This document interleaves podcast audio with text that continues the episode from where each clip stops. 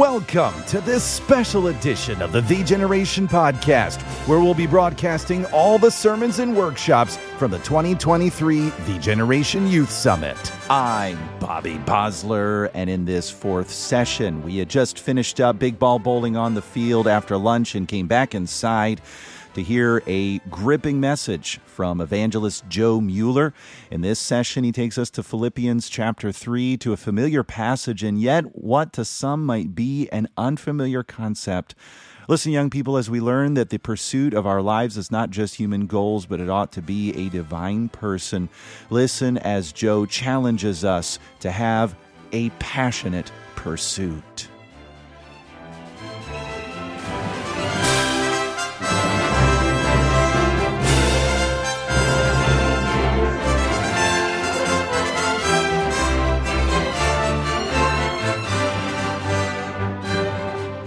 Let's take our Bibles and go to Philippians 3, Philippians chapter 3 today. Thankful for the opportunity to look at the Word of God here together.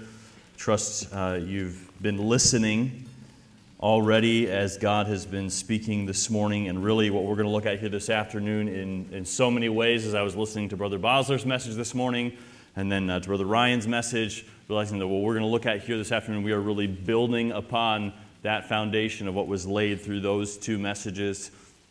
And I believe the Lord wants to help us understand an important truth, get an important perspective here this afternoon. Philippians chapter 3, and I'd like to begin reading in verse number 12, if we could. Verse number 12 it says, Not as though I had already attained, either were already perfect, but I follow after if that I may apprehend that for which also I am apprehended of Christ Jesus. Brethren, I count not myself to have apprehended, but this one thing I do. Forgetting those things which are behind and reaching forth unto those things which are before, I press toward the mark for the prize of the high calling of God in Christ Jesus. This afternoon, I'd like to look simply at a passionate pursuit of Jesus Christ. I don't think I have to tell you this afternoon that our world is full of crazy people, right? Crazy people who do crazy things. And when I say that, we probably all have things that come into our mind, okay, crazy things that people do. And, and there's some crazy things that people do that certainly have a negative connotation uh, in our mind that they would think that these people are, are off their rocker, that they would think this or they would do this, thing, or, or we think there is something wrong with their, with their mind for them to go this direction, do that. And certainly there's some of those things.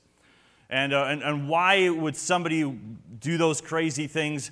Again, there's reasons we could look at ideologies, mental issues, whatever, fill in the blank, lots of things. But there's other people that are crazy, they do crazy things that we don't necessarily think of as negative.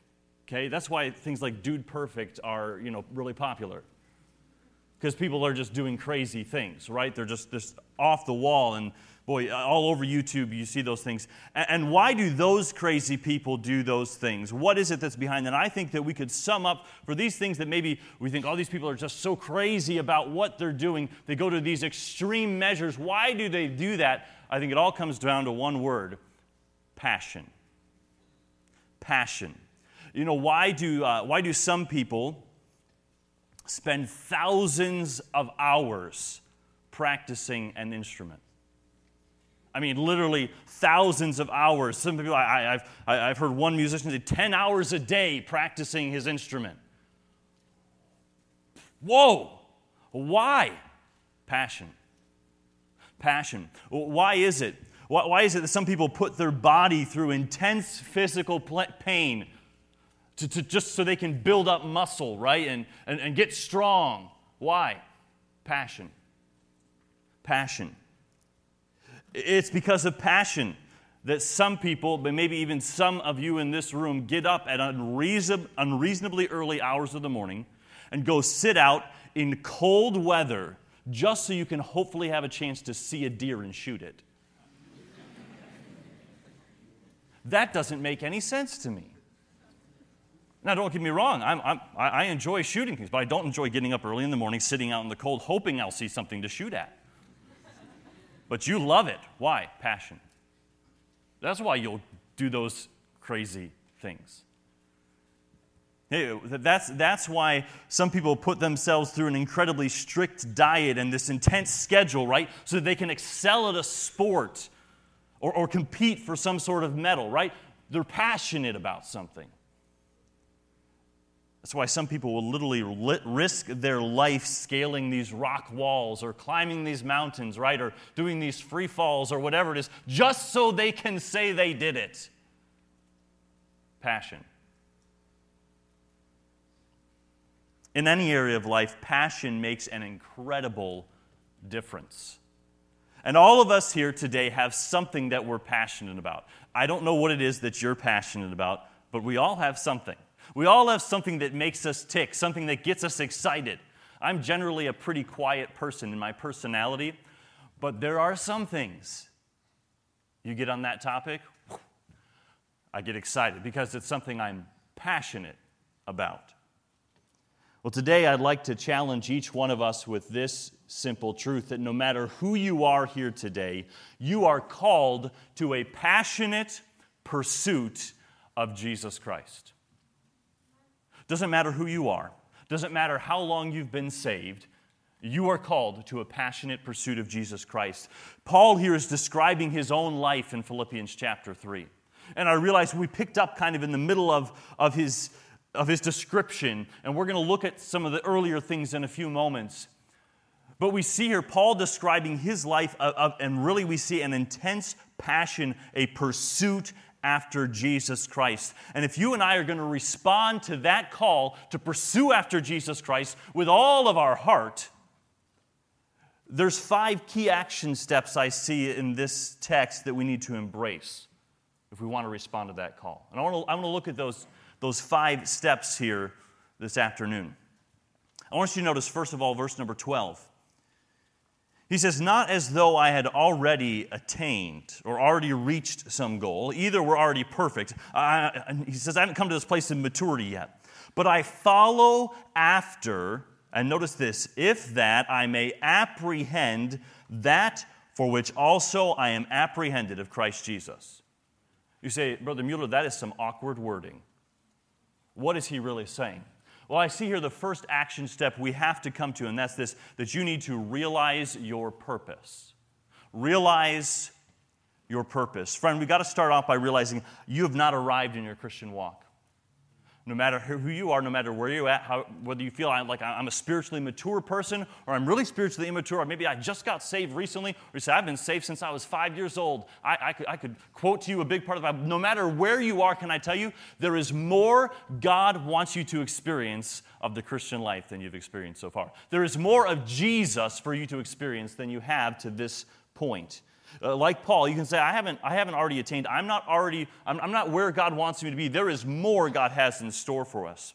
But I want you to realize here this afternoon that you were created for a purpose. There is not one person here in this room who is an accident. Doesn't matter what your background is, you weren't an accident. God made you on purpose. And He has a specific plan. And I don't know all the details of that plan, but I know one detail of that plan, and that's what He gives us here in this text. You see, Jesus, you didn't just make you for a purpose, He died to save you for a purpose. Jesus drew you to Himself for a purpose. God got hold of your life. It says here, you were apprehended. He got hold of your life for a reason. But here's the question Are you grabbing hold of the reason that God grabbed hold of you? Are, are you saying, listen, I'm going to grab hold of the reason why I was apprehended of Jesus Christ? Uh, why Jesus, the whole purpose for why he came and died to save me, why he rescued from me from my sin. I'm going to grab hold of that. Is that how you are today? You know, when a sports team, when they, when they draft a particular player or they trade for a particular player or they, they sign some massive contract with a free agent, right? And, and they go through and, and they say, We're going to pay you all this money and all this. Then they get this player and they get them on their team. Why do they do that? What's the reason they do that? It's because that, that team, okay, whether they're, they're football team and they're, they're getting a quarterback or a pitcher for the baseball team or, or whatever it is, why are they doing it? Because they want to win a championship. And the management of that team says, this player is going to help us win that championship. And they say, so we're going to grab, well, we're going to get that, we're going to acquire that person for our team because we want them, we want them to help lead us to that victory. But really, it comes down to at that point, okay, the player's on the team, but now the player has a choice. Are they going to grab hold of the reason that they were acquired? What would you think if, if that quarterback decided he wanted to spend his time and energy working on his golf swing instead of showing up to practice and working on the plays for the next game? What if that pitcher decided he was going to just, you know, spend all day relaxing on his boat or sitting on the couch and he didn't even touch a baseball except for when he you know, got there to play the game. How long would that last with that management? Uh, they wouldn't be very happy, right? Because, because wait, wait, that, that athlete was gotten for a reason, and he can't be effective in fulfilling that reason that he was contracted if he isn't even interested in it, if he's not personally committed to that purpose. And that team went through great expense to acquire that player because they wanted to win that championship. They, they, wanted, they wanted to, to have what that player could bring to the table. How could he just abandon that whole purpose of why he was on the team in the first place? Can I tell you, young people, the same thing's true for you? The father went through incredible expense to lay hold on your life. His very own son was sent, and he died, and he paid the eternal penalty that you and I deserve to pay. Great expense to lay hold on your life. Are you going to lay hold on the reason that he laid hold on you? Say, okay, well, well, what is that reason, Brother Mueller? What is that reason? What is it that Paul's going after? And I think if we look here in the text, we, we see one passion, one, reason comes screaming out. Look back at verse number 8. Paul says, Yea, doubtless.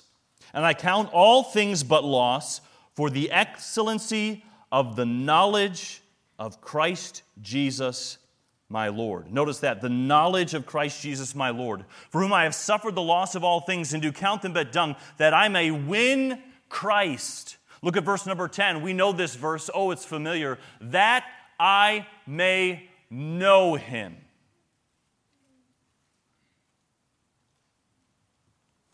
I believe this is the reason. This is the purpose that God got hold of you so that you could know him. Uh, one commentator says here that to know Christ meant much more than knowing about him in his mind. And that's what we often think of oh, I know Jesus. Really?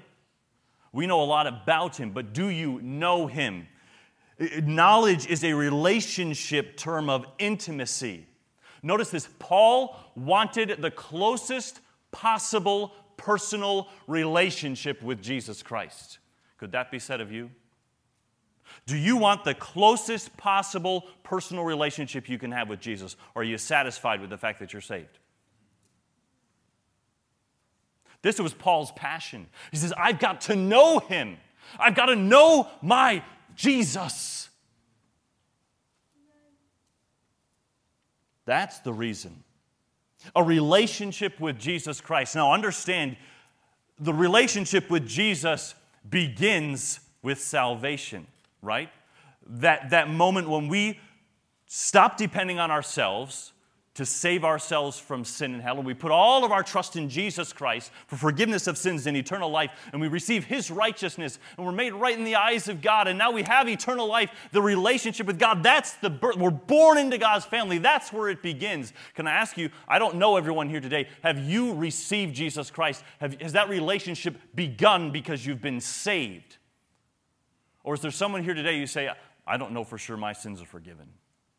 I don't know that I have that relationship. I've never been born into God's family. But, but friends, many of us, probably the majority of us here in this room, you have made that decision. You, you say, I know I am saved, Uh, and I have that relationship with Jesus Christ. Can I tell you, getting saved opens the door to the relationship. But there is so much more that God wants you to experience. There is so much more to that relationship that goes far beyond just salvation. And God's plan, His very purpose, the reason He saved you is not so that now I get to go to heaven instead of going to hell. That's a wonderful blessing, but that's not the point. The point is so that you could know Him. You could have that fellowship, that relationship with Him. That's been his plan for you from the beginning. That's what's beating in his heart. He says, I want, I want you to know me. I, I want you to experience who I am. Young people, I'm telling you, a relationship with Jesus, fellowship with Jesus, getting to know Jesus more intimately is not just a nice idea today. It's not just a good thing, a good idea or a good thing to do. It's not something you should just you should do someday. Yeah, I should, should develop my relationship with Jesus Christ. I'm here to tell you that it is the very reason for your existence. It is the very reason that Jesus went to the cross. It is the very reason that you're saved and sitting here today, reconciled to God, made right with Him, so that you could know Him. You say, Well, I, th- I thought that, that the reason for our existence was so that we could tell other people about Jesus Christ. And can I tell you, that, that's on the heart of God. But you will not help others to know Jesus if you do not know him personally. It's when we get to know Jesus intimately that then we can share him passionately with others. So this is your purpose. This is the very reason for your existence so that you you get to know God. Think about it. Isn't that amazing? The God who created the millions of stars strung, through, strung throughout light years of outer space. The God who created the mysterious, massive creatures in the depths of the ocean. That God cares about tiny little you and me. He wants to have a relationship with tiny little you and me. The God who literally lives in every moment of eternity at the same time cares about knowing you in this moment. That should blow our mind. What an awesome privilege we have from God to know Jesus, to actually develop a relationship with the God of heaven. And that God, He's focused on you today. He's pursuing you. He's drawing you to Himself because He wants you to know Him. Well, friend, no matter where you are in your Christian walk, no matter how spiritually mature or immature you feel, you are called to a passionate pursuit of this Jesus, to know him intimately. Have you realized that that's why you're here? I'm afraid very often we don't passionately pursue Jesus with all of our heart because we don't even realize that's the point. But that is the point, friend. You need to realize your purpose. Now, I want you to look down at verse number 13 says, Brethren, I count not myself to have apprehended. There we see again, he says, Listen, I haven't arrived. I haven't gotten to where I want to be yet. But notice the next phrase. He says, But this one thing I do. If I could give you the sense, it's as if Paul is saying something I haven't apprehended, but one thing. That's literally the sense of what's being said here. There's one thing, just, just let me get one thing. That's one thing on my mind, one thing that I care about, one thing that I'm passionate about. You see, we need to realize our purpose, but secondly, you need to reject distractions. Reject distractions. One thing. One thing, a single focus. Oh, young people, there are all sorts of things that are clamoring for your attention today, aren't there? Distractions that are calling you away from a passionate pursuit of Jesus Christ. And the devil is a master. He's a master at drawing you away from seeking after Jesus, and he doesn't care what it takes. As long as he can use it to deaden you, to mask your thirst, to give you substitutes for hungering after God, he'll use it no matter what it is.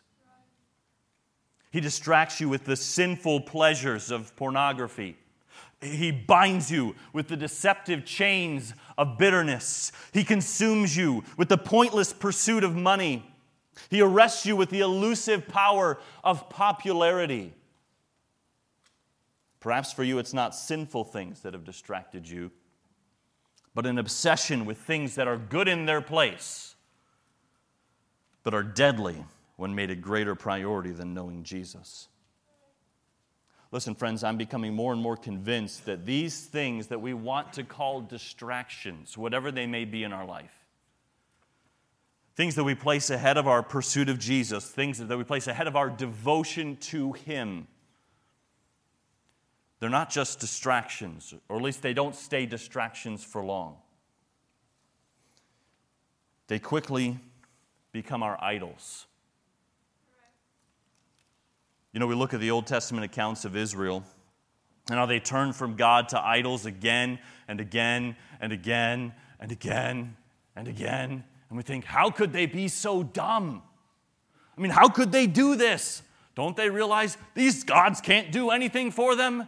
These, this is worthless. How stupid can it get? And we look at them and say, what is wrong with them? But we do it all the time all the time. Oh, our idols are different. They're different than their idols were, absolutely. But we're just as much idolaters in our hearts. What is an idol? One author has said an idol is anything more important to you than God, anything that absorbs your heart and imagination more than God, and anything that you seek to give you what only God can give. What is it, young person, in your life? What are your idols? If you had to distill your life down to one thing that consumes you most, what would it be? If you had to say that there was one thing that you were most passionate about today, what would it be? What people think about you? Music? Sinful pleasures? Relationships? Academic achievements, perhaps. Sports, whether it be following them or, or playing them yourself. Video games, money, recreation, hobbies, your appearance, entertainment, social media. The list could go on and on, friends. There's all sorts of things that can easily become our idols, that consume our attention, that we get passionate about. Friends, you can only have you only have so much energy, so many hours in a day, uh, so much focus that you can give. What are you giving that to? What, what, where do you get your joy? What are the things that are always on your mind? Listen, some of those things I mentioned, they have a place in your life. Perhaps they're a part of your development. It's not that they're, they're wrong, but where is your passion? What is it that's burning in your heart that just absolutely consumes you? If it's not knowing Jesus, you become distracted at best, and perhaps even an idolater. When I was in high school, for a period of time, I became very consumed with the game of foosball. To the point, I had my own foosball table at home in our garage. My siblings got tired of playing me because I started to beat them all the time. So I would play myself, both sides of the sticks, for hours. And it got to where I, I was a pretty decent player. Came to college, and they had a foosball table here at the college back then. And uh, guess what I did a lot? I played foosball. And I felt good about myself. I could beat, you know, pretty much all the guys on campus. It was, it was great. I felt good. Then we had a preacher who came in. He was speaking in chapel, I think, and he was staying in a room that was, you know, right connected kind of the area where the foosball table was. And he saw me playing foosball with someone else. He said, Oh, hey, I'll play with you, whatever. And I started to play him, and I realized this guy's pretty good. And uh, start talking and realized that this, this preacher, when he was younger, had played foosball like in leagues and these type of things, and he was, he was a good player. But as we're talking, it was just normal conversation, but I think he knew what he was doing. But he, he just began to say, you know, there came a point in my life where I had to, I had to decide. I, God, God called me to preach. And I realized I couldn't be good at foosball and good at serving the Lord as a preacher. I had to choose one or the other. And I walked away from that conversation, and I'm not saying I've never played foosball again, I have, but can I tell you, God used that simple statement to reveal an idol of my heart. Something that was consuming my passion and drawing my heart away from seeking after Jesus Christ. Nothing wrong with a game of foosball, but it was drawing me away from pursuing after Jesus. And foosball became a very, very minimal part of my life after that. And in fact, I was playing foosball with some of my nieces and nephews and kids a week or two ago, and I realized, you know what? Boy, my shot's not very good anymore. My geometry is not quite what it used to be. my reflexes aren't quite as fast. And you know what? That's okay. Because there's something way better knowing Jesus. Knowing Jesus. Friend, can I'm just, I'm just asking you, what is the idol of your heart? What is it that is, consumes your passion that's drawing you away? If you're going to lay hold on the very reason for your existence, then you have to reject the distractions that are calling you away from a focused pursuit of Him. You've got to deal with the idols of your heart that are numbing you to your need for the reality of the living God in your life. Think of the words of the songwriter who said, The dearest idol I have known. Whatever that idol be, help me to tear it from thy throne and worship only thee. For some of you today, dealing with those distractions, the idols of your heart, needs to start with dealing with your sin getting honest about the things that you're doing in secret, getting honest about the filth that fills your mind from the things that you watch or the things that you listen to, getting honest uh, about the anger, the rage, the hatred that you have inside towards someone else. Getting honest about the stuff you've stolen, the times that you've cheated, the lies that you've, you've told to cover your tracks. Do you realize some of these sinful things that we hide can become idols in our hearts? Things that we choose instead of Jesus. Friends, we've got, to, we've got to get honest. You know what it is in your heart, and you know you're never going to be able to passionately pursue Jesus like you should with all of your heart until you deal with that sin, until you stop hiding it. So that's where you got to start. Reject distractions, deal with the idols. Number three, we need to remove hindrances. In verse number 13 again, he says, But this one thing I do, forgetting those things which are behind. Forgetting those things which are behind. Now, I know at first when I say we just said reject distractions, now remove hindrances, isn't that kind of the same thing? But when we understand the context of what Paul is saying here, it's actually quite different. You see, Paul in this chapter has just laid out in his life the things that were behind for him the things that, that were formerly a part of his life, and he's clearly stating, I have had to reject those things. Can I just say for you today, perhaps, perhaps the greatest hindrance to passionately pursuing Jesus is not the distractions. It's not the devil. It's not the world. It's not other people around you, friends. It's you. You are the primary obstacle that will stand between you and pursuing Jesus. You say, What do you mean? What does that look like? And what is it that Paul had to turn his back on here? That he had to say, I've got to, I've got to remove my, my focus on these things of, of who I thought I was.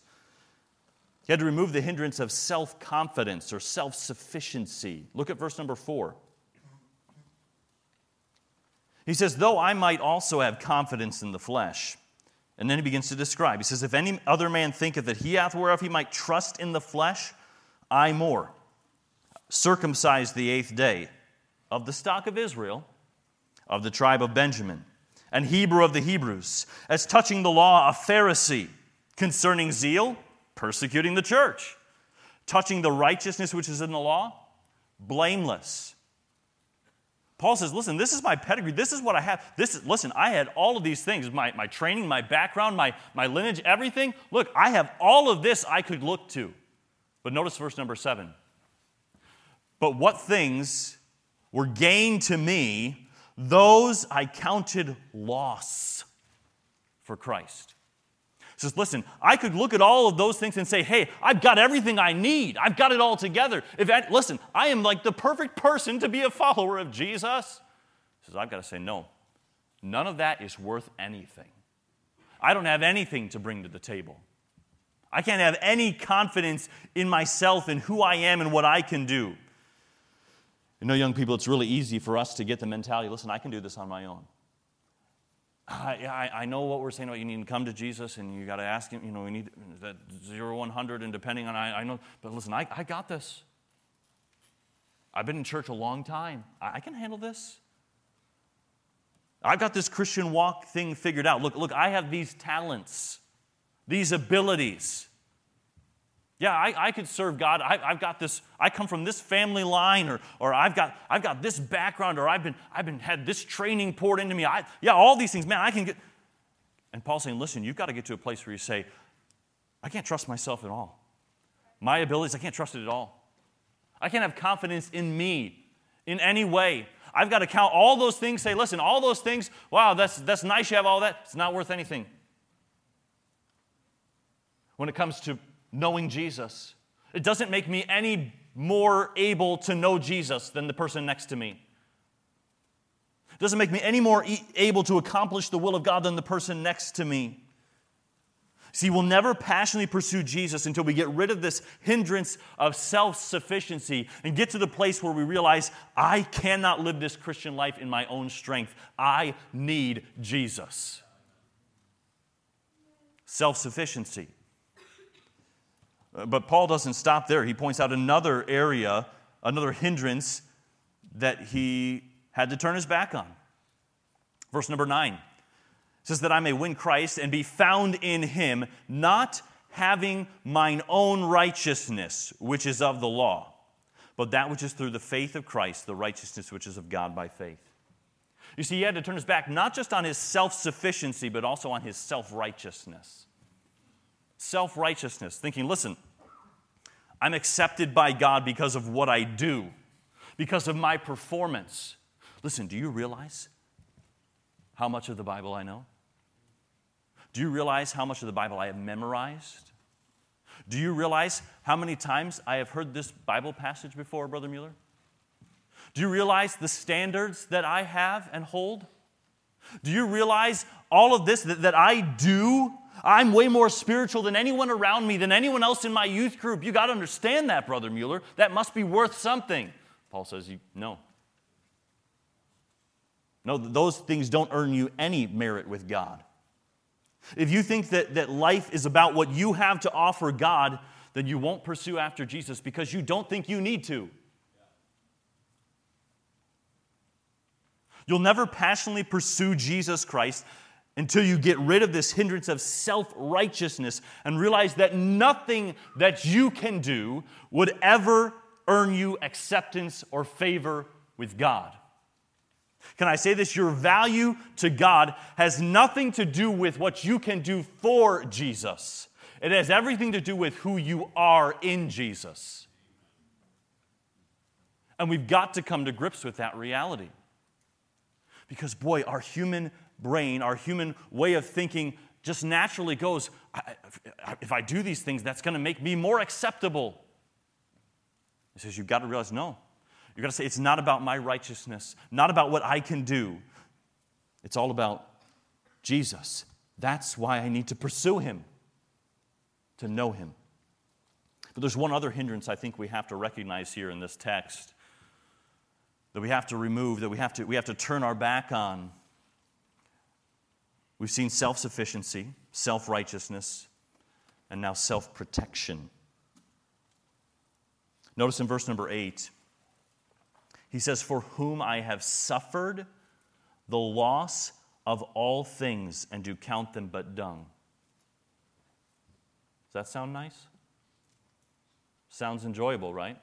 Verse number 10 that I may know him and the power of his resurrection, and the fellowship of his sufferings, being made conformable unto his death. You see, we all have within inside ourselves this idea of I need to watch out for myself. I don't want to do anything that could jeopardize my current comfort, my current situation. I've got plans. Listen, you've got to understand I got plans. I've got a life to live. And so I got to make sure nothing happens to me that would interrupt that plan from being able to happen. And we try to protect ourselves, we try to insulate ourselves. So you're not going to passionately pursue after Jesus if you're worried about protecting yourself.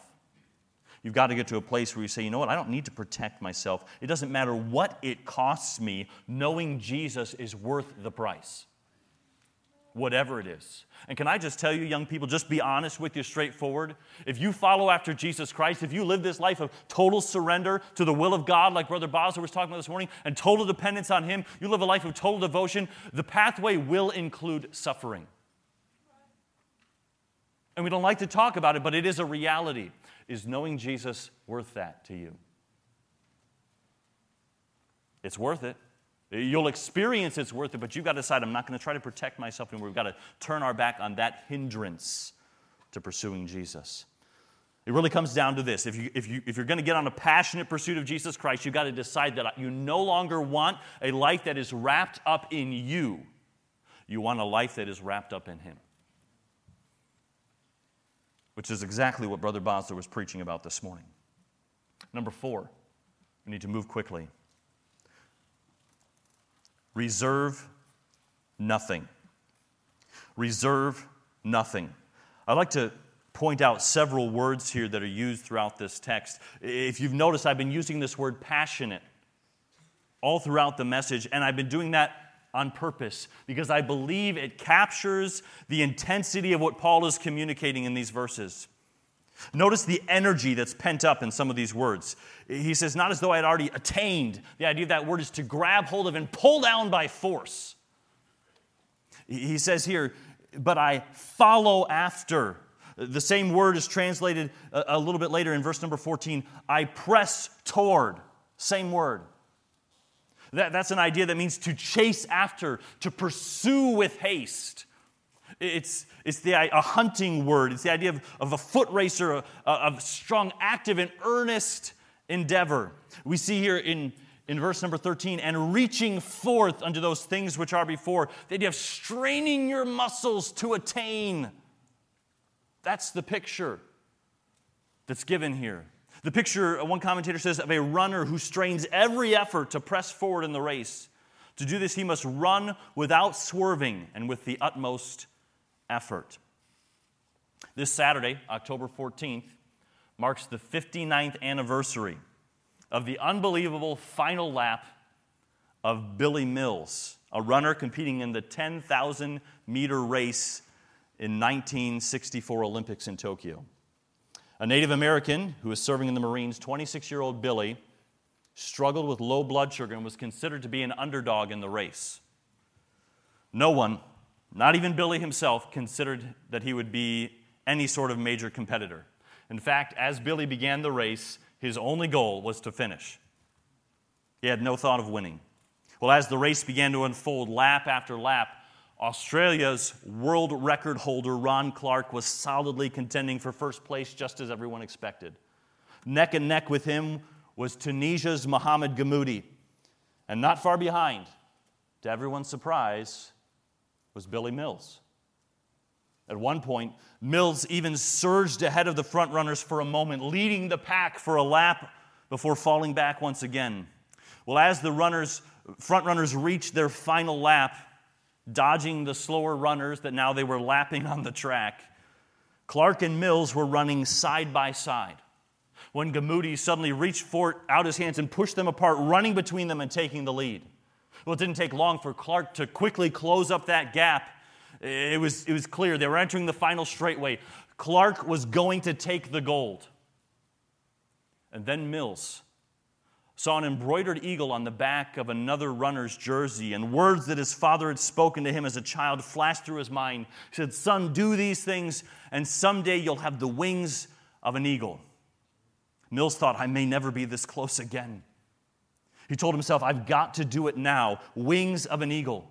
And with that thought, he lunged forward in a breathtaking sprint, his legs pounding the track as he gave every ounce of energy he had to press ahead. He broke past Gammoudi. The thousands watching stood stunned as Mill thundered past Clarke and broke through the finish line, winning the gold medal and setting a new Olympic record. To this day, Billy Mills, the unexpected champion, still stands as the only U.S. athlete to win that race. And his legendary final lap is known as one of the most watched videos of a foot race ever. That all out, no reserves, give it everything you've got kind of passion and energy is the picture Paul is trying to give us here in this text. As one commentator said, every fiber of his being was set on the goal and purpose of his Christian life. Now, understand the strain and energy uh, of these verses. It's not saying we need to earn some sort of thing by having that. No, it's just denoting intensity of purpose. We don't earn something by our fervency, but we often miss the goal without it. Young people, I don't see any room in the Word of God for a casual approach to the Christian life. Everything that Jesus laid out of what it means to follow him is a call to radical abandonment. As we read the writings of the Apostle Paul and the other New Testament writers, what we find can only be described as a passionate pursuit of Jesus, a life of total devotion to Christ. And if you're going to respond to that call to a passionate pursuit of Jesus, you've got to decide that you are going to reserve nothing, to hold nothing back. It's time to be done with this half hearted, check off the box, just tell me what's expected of me and I'll do it kind of Christian living. You can do that if you want to, young person, but don't expect to, to meet Jesus there. Expect to find Jesus when you sell out completely to Him, when you hold nothing back, when you, when you deal with the sin that that's hindering in your life, when you seek after Him with all of your heart, when you get on your face before Him, perhaps, and even fast and pray, seeking after Him in desperation to know Him and see Him move in your day. Uh, when you can expect to find Jesus when, when you cry out to Him and ask Him to show you where He's moving and how you can join Him in His work, no matter what the cost. When, when you open His Word, not because you have to do it or because you're supposed to do it, but because you want to do it. And you begin to feast on those words and explore your God and embrace His message to you because you long to know Him. That's where you'll find Jesus. That's when real living happens. Young people, if we could take your life and if we could somehow capture the passion and energy that you give to different facets of your life and put them each in a bottle by category the, the, the, passion uh, in the bottle of, of, of, your hobbies, and the passion in the bottle of your, of your academics and, and of sports, and of, of your instrument, and, and, and, in, and of your sleep, and of your food, and of all those other things. And we get you, oh, here's the passion of pursuing Jesus.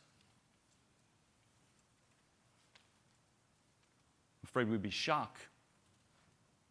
Shocked how little passion we truly give to pursuing after the lover of our souls. We'd be stunned to realize how little energy, how much we really don't care about Jesus. How we, we hold back passion to give to other things instead of knowing Jesus? Can I tell you, young people, we are fools. Fools to give so much of the sweat of our brow, so much of the heat of our energy, so much of the intensity of our passion to things that will not matter in eternity.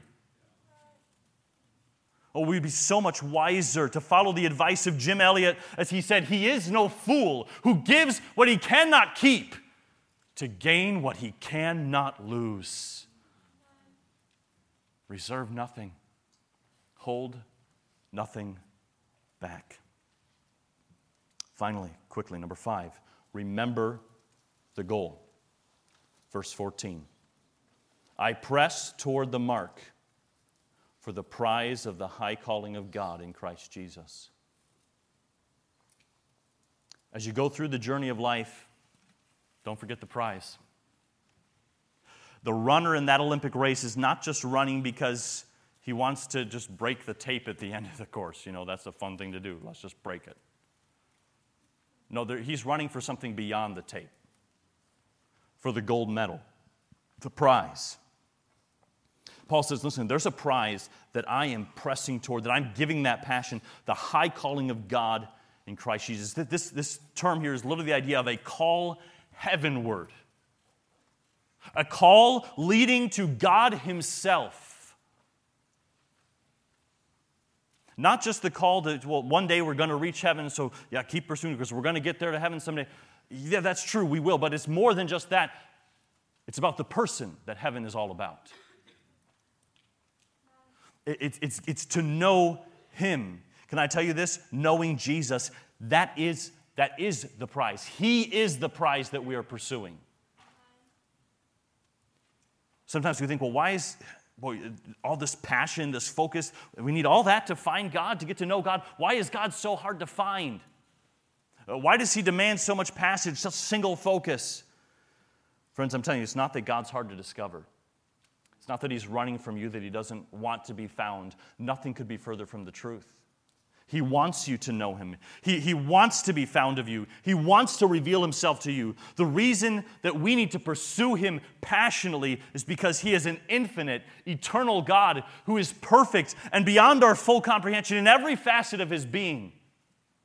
And you and I could spend every moment of all eternity re- experiencing new realities of who God is and still not plumb the depths, depths of our God. That's why we need to pursue him, because there is always more to know of who our God is. And that's why we're here. Oh, friends, there's nothing better than knowing Jesus. Knowing him is the life more abundantly that John 10 talks about. Knowing him is experiencing eternal life right now because he is eternal life. Listen, if you want to know what life is all about, young person, get to know Jesus get to know Jesus. Don't fall into this trap of somehow seeing Jesus as a means to get something that you want, or a means to make your life feel better, or to not feel guilty. He is what you want, He is the prize. And yes, you'll know Jesus in His fullness one day when you get to heaven, but you don't have to wait until then to taste the prize. You can know Him today if you will get on a passionate pursuit of Jesus Christ. Realize your purpose, it's why you're here. Reject distractions, remove hindrances, reserve nothing. Remember the goal. Can I ask you, are you grabbing hold of the reason that God grabbed hold of your life? To know Him. Or could you care less today about knowing Him?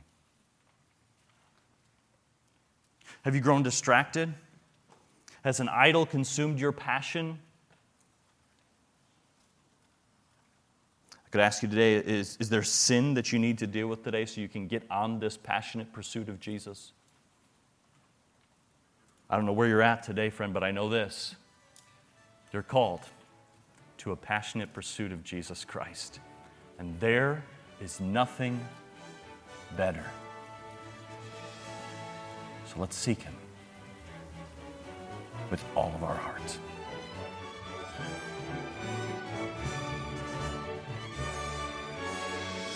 Thank you for listening to this sermon from the 2023 Thee Generation Youth Summit.